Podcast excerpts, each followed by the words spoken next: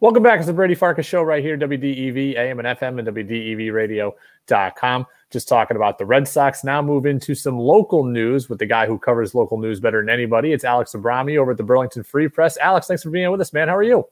I'm doing great. Thanks for having me, Brady. Well, I appreciate you being with me. You know, you wrote a really interesting piece that came out yesterday in the Free Press on the coaching salaries in the America East men's basketball circuit. What did you find out about how well compensated John Becker is at UVM? He's very well compensated, and you could argue it's rightly so, given the success of the program in his tenure. He's now in his 10th season.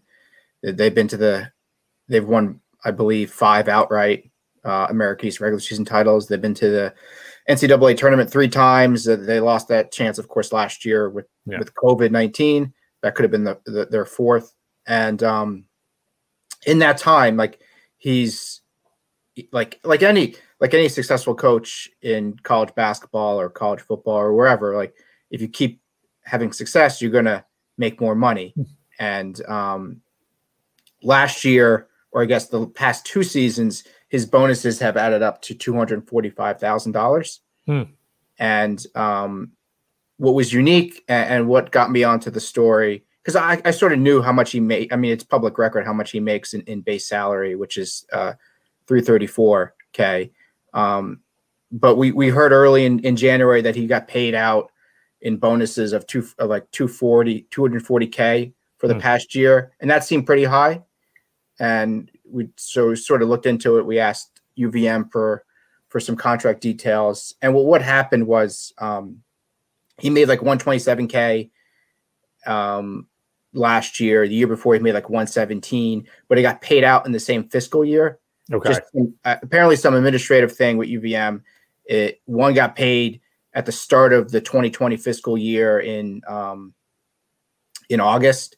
And then the other one got paid at the end, like June 30th, like the last day of that fiscal year for the next year. So that's why they got lumped together. And it looks like he got paid all this money for 1 year, but it was really 2 seasons worth of bonuses that he got paid out. Are those bonuses tied to just straight wins in a season, tournament appearances? Yeah. What are they all tied to? So I'll backtrack a little bit. About after they went pretty much undefeated in the regular season against America East opponents in the 2016-2017 season. Then they beat Albany in the final, and they went to the NCAA tournament and lost to Purdue in a close game. After that he was sort of like sought after in coaching circles and coaching openings. And obviously he stayed here in Vermont, and he renegotiated his contract. And that's where additional incentives were placed into his contract, a revenue generation bonus, an academic achievement, a coach of the year got added. And the one that sticks out is the revenue generation bonus. And that's basically like the guarantee games that he gets the school to play in. And then he gets a portion of that, 50%. He gets with a cap of $82,000. So, like last year, they played Cincinnati, they played at Virginia. So when you get those big time games and you get money to come back to the school, he's going to get a piece of that. And I think that's where the bonuses started to get up a little bit, and also because they're really good. So like last year, technically they won the tournament, the America East tournament. Because it was given to them by rule from America East. The top seed, if the championship game is canceled for whatever reason, the top seed gets, or the highest seed remaining gets the automatic bid from the conference. Yeah. So for that, he got $20K. Go ahead, keep going, Alex. Coach of the year, he got $10K. So because they're really good, and they continue to be the top program in the conference, and he keeps winning coach of the year, those bonus incentives are going to trigger, and he's going to get more money each year they continue to be good. Alex Abrami, Burlington Free Press, with us here on the Brady Farkas Show on WDEV, AM and FM, and WDEVradio.com. It's a two-sided coin. I hear what you're saying, and that these bonuses, some of them are, you know, at least now where the program is, quote, easily attainable. But on the other side of things, they've been so good. Should it all be tied to performance? Because base salary-wise, he's not the highest-paid coach in the conference, as you reported. No, he's – I mean, he's out of the – so there's 10 – now there's 10 teams in the conference with the NJIT edition. NJIT came in this year. So he's technically, in base salary, he's fourth out of nine coaches, because we don't have Hartford's numbers, because Hartford's a private institution and they didn't have to respond to the public records request. So we don't know how much John Gallagher makes. So he's in base salary, he's fourth, but in total compensation, he's second to Ryan Odom.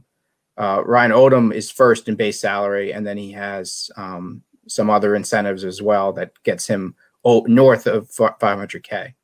So, so he most successful coach, most successful program of the last 10 years, and he's not the highest paid, but he's still very well compensated for his performance. You know, off your story now, a couple of things I want to just kind of go whip around with you.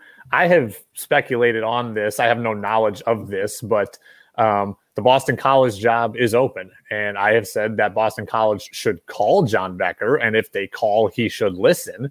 Do you think that if Boston College came calling, that's an appealing opportunity for Becker? I do. I think it's definitely an appealing opportunity. I mean, it all depends on what he wants and what Boston College wants in its next basketball coach. I also know John likes it here. He's built something. You know, they're still waiting for that arena. We all know that's sort of on the back burner, considering what's happened with COVID over the last year, and they've delayed securing the funding necessary to, you know, restart that phase of the construction. But they're hopeful that eventually will come through. And I know he wants to see that kind of, you know, like, that's sort of been something he's been campaigning for and wanting for this program to go to the next level. But then, you know, at the same time, if you get offered a job at that level, why would you turn it down? But that's going to be a tough job to get, because there would be many other people in the mix for that. But yeah, his name has been tossed into that. I've seen that in several places. I saw his name pop up for the Penn State job. Yeah. So you don't know. I think some of that stuff won't be settled until the springtime. Give me a quick take on what it is like to cover high school sports now in this winter season. Fanless high school sports. What's the experience been like?